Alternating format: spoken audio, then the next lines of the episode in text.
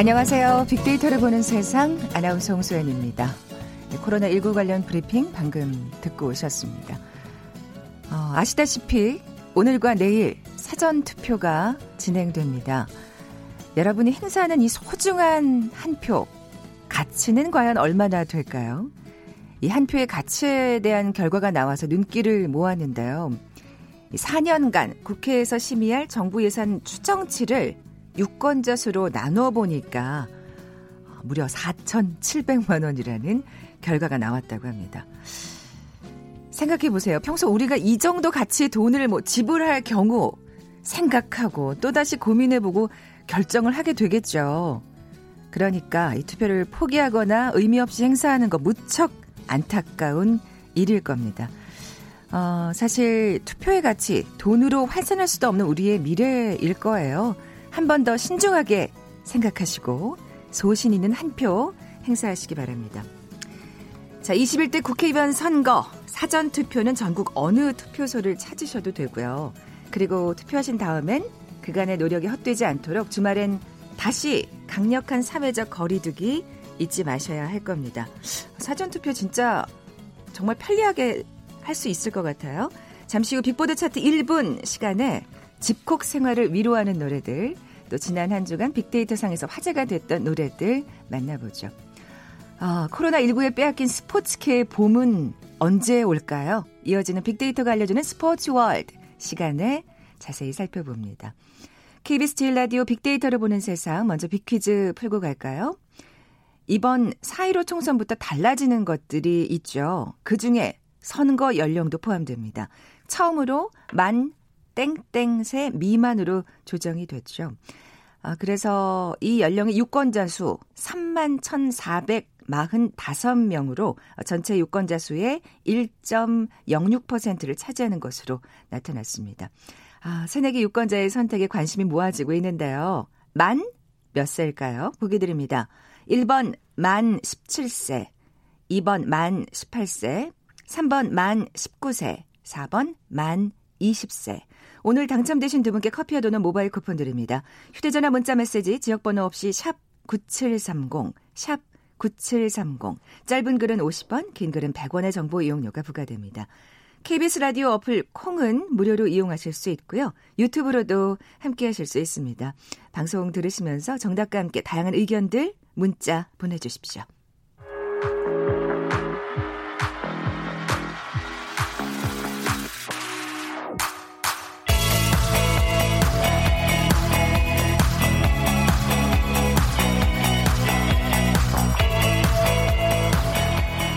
빅보드 차트 1분 다음 소프트 정유라 연구원 나와 계세요. 안녕하세요. 안녕하세요. 사전 투표하실 거예요? 아니면 당일날 하실 거예요? 전 당일날 가야 할 것 같습니다. 어, 저도 어 저희 이제 생방송 하고 나서 네. 그리고 가면 될 것 같아요. 슬슬 걸어서. 자, 빅보드 차트 1번 이번 주는 어떤 특징이 있습니까? 이번 주는 말씀하신 것처럼 집에서 보내는 시간이 길어지다 보니까 집콕 챌린지, stay, stay home 캠페인 같은 것들이 전 세계적으로 일어나고 있어서 그렇죠. 집콕 챌린지를 하면서 어떻게 하면 더 집에서의 시간을 슬기롭게 보낼 수 있을지에 대한 음. 노래들이 많이 공유되고 있습니다. 네.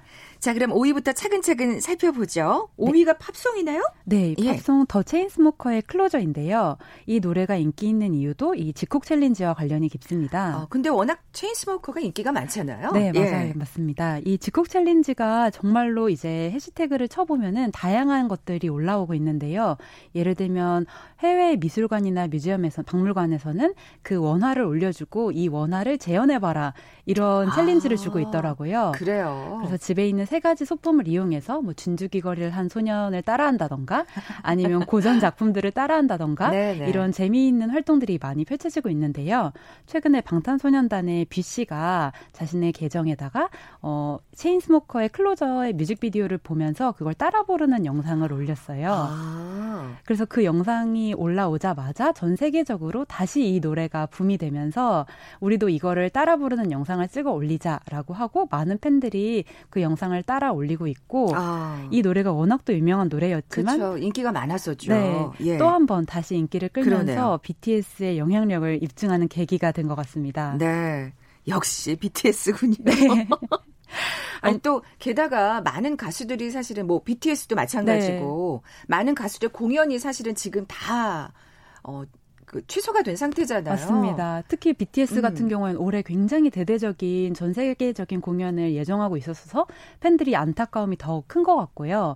그 외에도 해외 모든 가수들도 그렇죠. 지금 공연이 불가능하기 때문에 온라인을 통해서도 이렇게 새로 자기 그런 챌린지라던가 네. 아니면은 음반을 발매한다던가 이런 식으로 팬들과의 접촉을 하고 있습니다. 네. 아쉬나마 이런 영상을 보면서 네.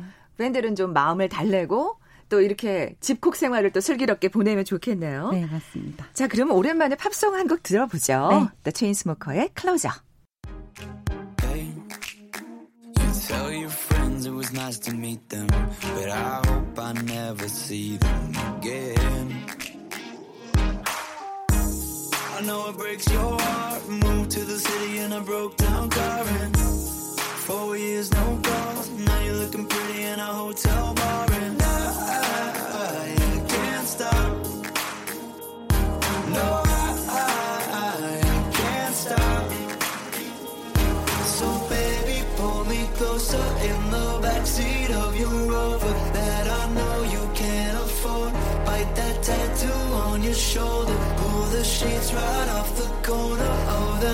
mattress that you stole from your roommate back in Boulder. We ain't ever getting older. 네, 5위 곡 The Chainsmokers Closer였고요. 4위 곡은요? 4위 곡은 신승훈 씨의 이 또한 지나가리라입니다. 네, 정말 반갑게 신곡을 내셨더라고요. 네, 게다가 데뷔 30주년 스페셜 앨범이라고 해서 사람들의 관심이 더 모아지고 있는데요. 이번에 이 신승훈 씨가 그 타이틀곡 같은 경우는 여전히 헤어짐은 처음처럼 아파서인데 이, 이 또한 지나가리라는 곡을 국민들을 위해서 성공개로 먼저 발매를 하셨더라고요. 아 그렇군요. 네, 예, 그래서 예. 지금 이 시국에 맞게 지치고 우울한 국민들을 좀 위로해주기 위해서 먼저 곡을 내놓으셨다고 했는데 아 그러고 보니까 정말 제목이 의미심장하군요. 네, 예. 정말 이 또한 지나가리라를 바라는 모든 사람들의 염원이 담겨 있는데요. 최근에 이렇게 재능을 가진 사람들이 자신의 재능을 뭐 온라인이나 소셜 미디어를 통해서 펼치고 그것을 통해서 사람들한테 위로를 해주고 있는 방식들이 굉장히 음. 많은 것 같습니다. 네. 신승훈 씨의 이 또한 지나가리라도 정말 좋은 예고요. 뭐 프랑스의 경우에는 프랑스 국립 오케스트라에서 그 모든 연주자들이 자택에서 모리스 라벨의 볼레로를 연주한 거를 한 영상으로 합쳐서 아. 그런 소셜 미디어에 올렸는데 그 영상의 반응이 엄청나고 사람들이 이렇게 집에서 각자 연주하는 걸 합쳐보는 방식의 어떤 영상 형태가 굉장히 인기를 끌고 있기도 그렇군요. 하고요. 또 미국의 한 토크쇼에서는 사무엘 잭슨이라는 그 대배우가 그렇죠. 스테이 홈이라는 걸 주제로 집에 머물러라라는 걸 주제로 동화를 읽어주더라고요. 아 진짜요? 네, 그 영상이 굉장히 재밌긴 한데요. 이 두 명성은 정말 찾아보고 싶네요. 네. 네. 특히 이 스테이 홈은 사실 욕도 약간 섞여 있긴 한데 미국의 한 토크쇼에 나와서 하는 장면이거든요. 음. 그래서 뭔가 사람들한테 밖으로 나오지 말고 집에 제발 있으렴이라고 타이르고 달래듯이 이야기를 해주고 있는 건데 아빠처럼 네 예. 자신의 재능을 가지고 영향력을 지닌 사람들이 이렇게 선악력, 선한 영향력을 끼치고 있는 것들이 어쩌면 지금 정말 더 빛을 발하는 음, 순간인 맞아요. 것 같습니다. 네. 신승훈 씨도 마찬가지. 마찬가지네요. 네. 저뭐 저는 이 곡을 지금 계속 듣고 있는데 네. 어쩜 그렇게 목소리가 안 변해요. 맞아요. 정말로 냉장고에 넣어둔 것처럼 생생하게 목소리가 그대로 유지되고 있어서 대단하다는 생각이 네, 듭니다. 여전한 미성을 한번 확인해 볼까요? 신승은의 이 또한 지나가리라. 너의 하루가 기나긴 한숨 같아 그저 떠나고 싶은 거니 또 기대하고 휘청이며 버티고 있는 거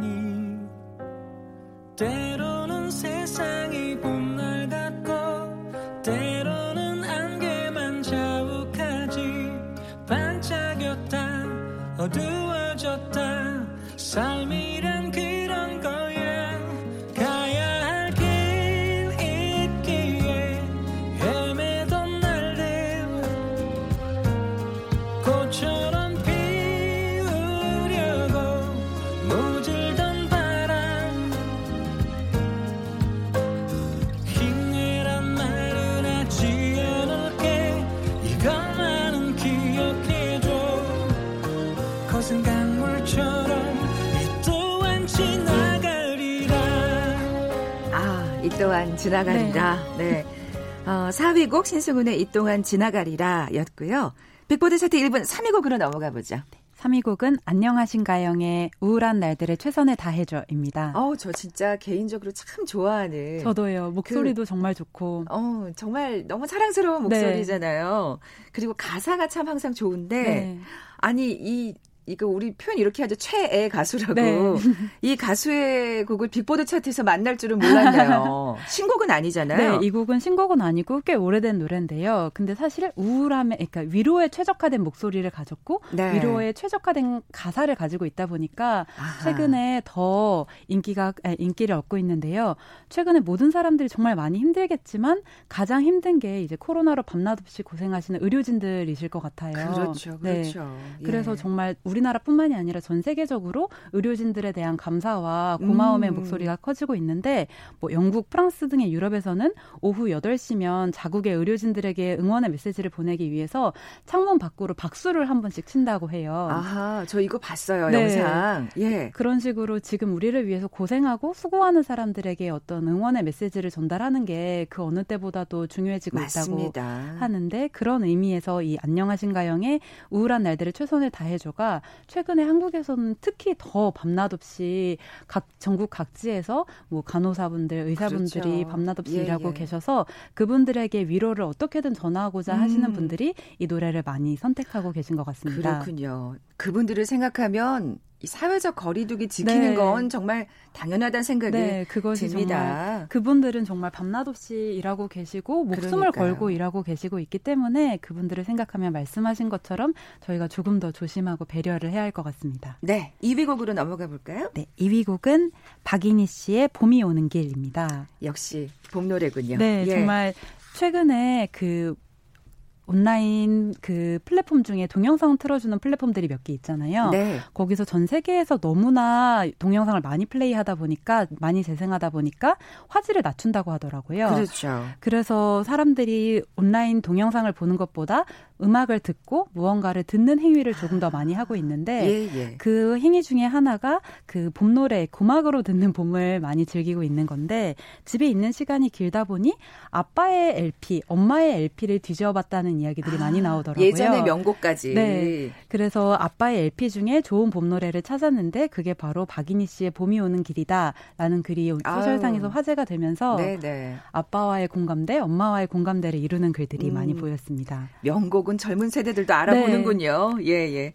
자, 그럼 지난 한 주 빅데이터상 애청자들이 가장 많은 관심을 보인 노래 대망의 1위 곡은요? 1위 곡은 신길령 로망스의 택배 아저씨입니다. 아이고.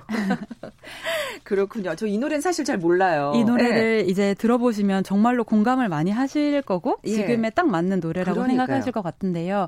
최근에 정말로 많은 사람들이 가장 빚을 지고 있는 분이 택배 아저씨, 택배 기사님이잖아요. 정말 감사한 분들이죠. 네. 예. 그분들이 있어서 저희가 사람이 많은 곳에 가지 않고도 생필품을 음. 배달받을 수 있고 또 그분들이 목숨을 걸고 계속 많은 물자를 공급해 주시고 있기 때문에 네네. 네. 저희가 많은 빚을 지고 있어서 소셜 미디어 상에서는 뭐 간식이나 마스크 같은 것들을 그분들 가져가시라고 내놓는 것들을 맞아요, 맞아요. 찍어서 인증하는 부분들도 많더라고요. 네. 근데 최근에 그런 독일계 대기업에 인수된 비기업이 수수료를 올린다는 소, 사실이 이제 밝혀지면서 많은 사람들이 지금 이 시국에 그게 말이 됐느냐라고 음. 하면서 앱을 지우고 자영업자들에게 직접 전화를 걸고 기사님들에게 조금이라도 간식이나 이런 걸 나눔하는 모습들이 많이 보이더라고요. 그렇군요. 그래서 또이 네. 곡이 1위 네. 곡에 올랐군요.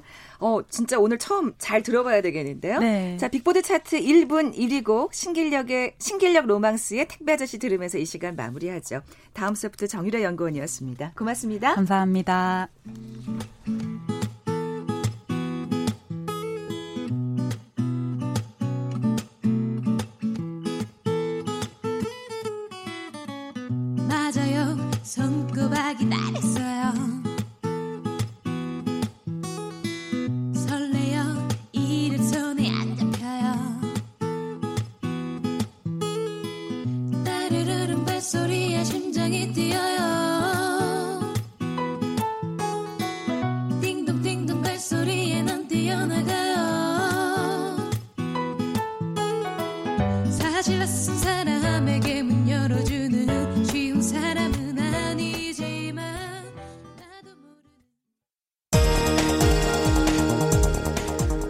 코로나19 국내 확진자가 어제 27명 늘어 누적 확진자 1,410명으로 집계됐습니다.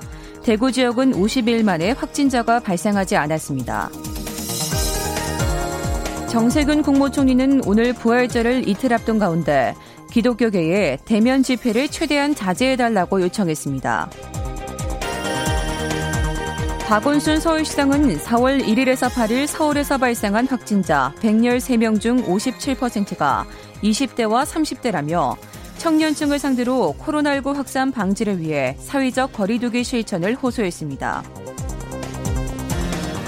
제21대 총선 사전투표 첫날인 오늘 오전 11시 현재 투표율은 3.72%로 집계돼 지난 총선 때보다 2배 이상 높게 나타났습니다. 사전투표는 오늘과 내일 오전 6시부터 오후 6시까지 진행됩니다.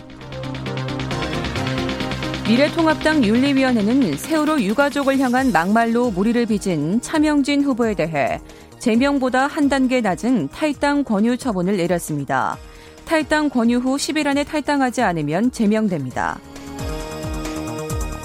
제21대 국회의원 선거 사전투표가 진행 중인 광주광역시에서 한 사전투표소에서 투표용지가 길다며 훼손하고 선관위 직원을 폭행한 40대 남성이 경찰에 붙잡혔습니다. 서울 구로구 콜센터에서 일하다 코로나19에 감염된 노동자가 산업재해로 인정을 받았습니다. 코로나19에 대한 첫 산재 인정 사례입니다. 한국토지주택공사 LH가 코로나19 확산 우려로 중단했던 전세임대 입주자 모집을 재개한다고 밝혔습니다. LH가 이번에 모집하는 물량은 총 8,840호입니다. 지금까지 헤드라인 뉴스 정원나였습니다.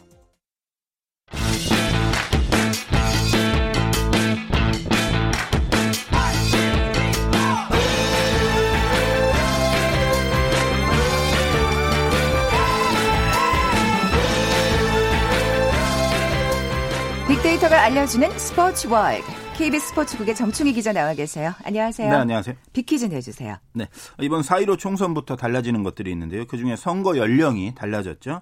어, 처음으로 이제는 만 몇세 어, 이상으로 조정이 됐는데 네. 몇 세인지 맞춰주시면 되는데 이제 2002년생도 일부가 투표할 수 있게 됐다는 말씀을 드리면서 아, 그래요? 네, 1번은 만 17세, 2번 만 18세, 3번 만 19세, 4번 만 20세. 네, 정답 아시는 분들 저희 빅데이터를 보는 세상 앞으로 지금 바로 문자 보내주십시오. 휴대전화 문자 메시지 지역번호 없이 샵 9730입니다. 짧은 글은 50원, 긴 글은 100원의 정보 이용료가 부과됩니다.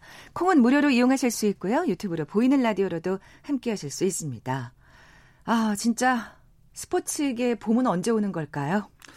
뭐 모든 분야가 지금 다 어, 사회적 거리두기의 예. 일환으로 어, 정지돼 있는 분야가 많은데 스포츠는 뭐 사실상 모든 그 프로 스포츠가 중단돼 있는 상태이기 네. 때문에 어, 보면 주변에서도 아 빨리 어, 이 코로나 19가 종식이 돼서 뭐 모든 일상을 다 하고 싶지만 그 중에도 또 어, 프로야구나 프로축구나 이런 것들을 즐기고 싶다라고 하는 분들이 상당히 많은 것 같아요. 아니 진짜 사회적 거리두기가 진짜 괴로우신 분들이 많은데 집에서 집콕 생활이 이때 정말 스포츠 경기만 즐길 수 있다면 시간 가는 줄 모를 텐데 그렇습니다. 진짜 아쉬워요. 네. 빅데이터 상의 반응은요?